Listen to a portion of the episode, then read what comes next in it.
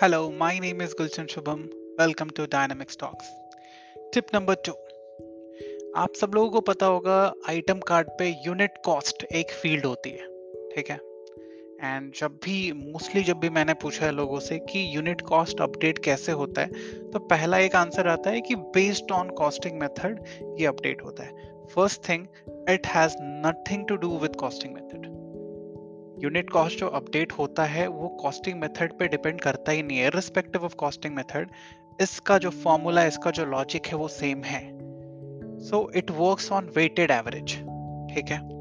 Simple सा है, जब भी अगर आपको एक आइटम पे जो यूनिट कॉस्ट है लेट से 132.05 और आपको देखनी है कि how to justify that this is the correct unit cost तो आप कैसे मैच करोगे, कैसे रिकनसाइल करोगे तो आप जाना उस आइटम की वैल्यू एंट्री पे।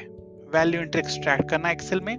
वहाँ पे फ़ील्ड होता है cost amount expected and cost amount actual ये दोनों फ़ील्ड का सम करना आप। जो भी वैल्यूज़ है उनका सम करना, ठीक है?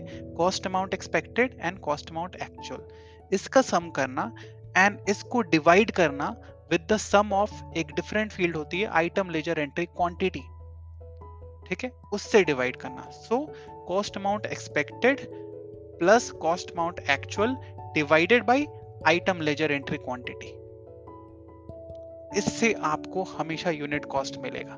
इससे आप वेरीफाई कर पाओगे। हाँ प्रोवाइडेड आपका कॉस्ट एडजस्टमेंट ऑटोमेटिक होगा या फिर आपने बैच जॉबमेंट किया है डेफिनेटली तो ही वो प्रॉपरली वहाँ पे अपडेट होगा अदरवाइज़ नहीं होगा। So remember one thing irrespective of any costing method unit cost हमेशा वेटेड एवरेज बेसिस पे ही अपडेट होता है it means sum of cost amount expected plus cost amount actual divided by item agent quantity. Thank you.